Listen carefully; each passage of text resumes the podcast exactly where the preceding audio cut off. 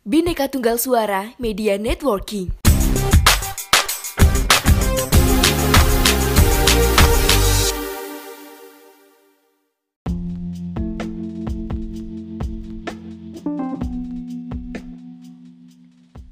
Merdeka, berekspresi, bersuara. Halo, halo, halo. Selamat pagi, selamat siang, selamat sore, dan selamat malam. Welcome to the club di podcast B I P. Berbagi ilmu pengetahuan bersama Amelia di sini yang siap menemani beberapa menit ke depan. Wah wah wah, pembahasan kali ini tuh asik banget loh, karena tema yang diambil tuh merdeka menurut kamu. Hayo, gimana sih maksudnya? Ada yang bisa berpendapat gak?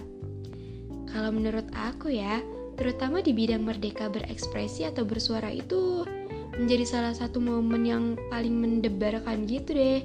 Ngerti gak sih maksudnya? Apalagi ya, kita-kita nih, di kalangan anak muda kita nih, yang konon menjadi generasi emas tahun dua ribu empat puluh lima, tentunya harus punya pemikiran yang lugas gitu untuk politik Indonesia ke depannya. Kan? Bukan hanya tentang pasrah dan hanya demo, karena kita harus menjadi penggerak bagi orang-orang yang membutuhkan suara kita untuk terus berkembang. Pastinya kalian tahu dong, jikalau Indonesia itu sudah berumur berapa? tujuh puluh enam tahun sejak merdeka dari penjajahan. Namun pernah nggak sih kita merasakan adanya perubahan bangsa untuk mengekspresikan sesuatu dalam bentuk cinta kepada tanah airnya? Hmm, apakah kalian ingat mengenai debat R K U H P tentang merdeka bersuara itu loh? Tahu nggak?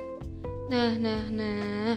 Hal itu tuh bahkan menjadi salah satu trending loh di wadah bernama Narasi T V, karena dapat diketahui ya bahwasannya dalam ranah R K U H P terdapat tindakan yang dianggap mengancam bagi kebebasan berpendapat dan juga berekspresi, sehingga kritik dan proses itu terus saja ditayangkan. Tapi mungkin ya dalam wadah kita kali ini bisa diambil salah satu contoh nih, seperti kebebasan bersuara dari mahasiswa kepada dosen dalam penilaian akhir semester. Pastinya rekan-rekan mahasiswa tuh tahu ya, jikalau dalam suatu akhir semester akan diadakan namanya forum aspirasi penilaian dosen dalam mengajar selama satu semester di mata kuliah tersebut. Ya kan? Namun, ternyata banyak loh, banyak sekali kejanggalan yang didapatkan. Bukan hanya di satu kampus, dua kampus, tiga kampus saja. Demi terciptanya akreditasi kampus yang baik, mahasiswa itu seolah merasa dirinya harus mengisi penilaian itu dengan nilai yang tinggi. Karena jika mahasiswa mengisi dengan nilai yang kurang baik, dampaknya akan terasa pada akreditasi kampusnya sendiri. Ngerti gak? Jadi mengenai dosen pengelola mata kuliah yang dianggap tidak bisa menjalankan tugasnya dengan baik, tidak bisa bekerja dengan baik, gitu. Jadi timbal baliknya tuh gak adil gitu loh. Anehnya, mahasiswa itu ternyata memang tidak diberikan aspirasi seluas itu untuk berpendapat dan berbicara, sehingga banyak sekali kasus mahasiswa yang akhirnya mengungkapkan rasa bertolak belakangnya atas suatu keputusan bersama yang diambil serempak. Nah, agar terkesan lebih relate nih, rasa ketakutan dan ketidakpedean membuat suara lebih bungkam loh ternyata. Betul apa betul? Seperti adanya saran dan kritik yang biasanya diadakan di suatu forum dengan menggunakan sarana Google Form.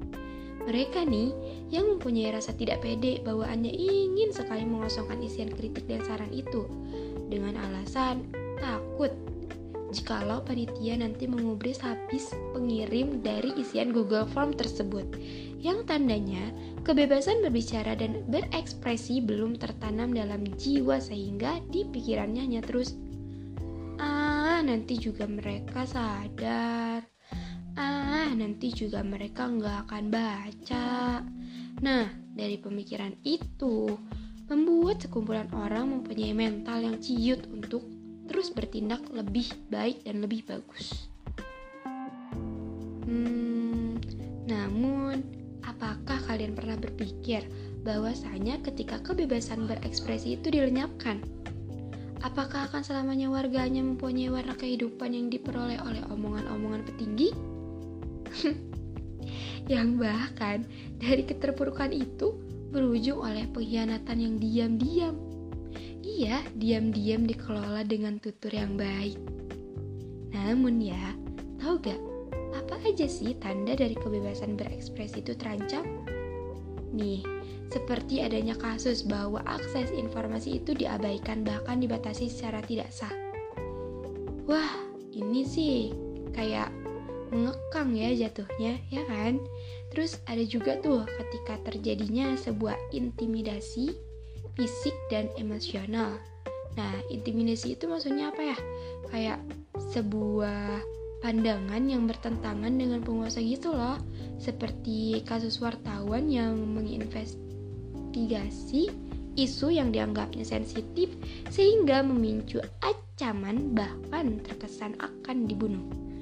Banyak kan kasus sekarang, dan ada lagi nih yang lebih parah, ketika adanya gugatan atas pencemaran nama baik menggunakan hukum pidana lagi.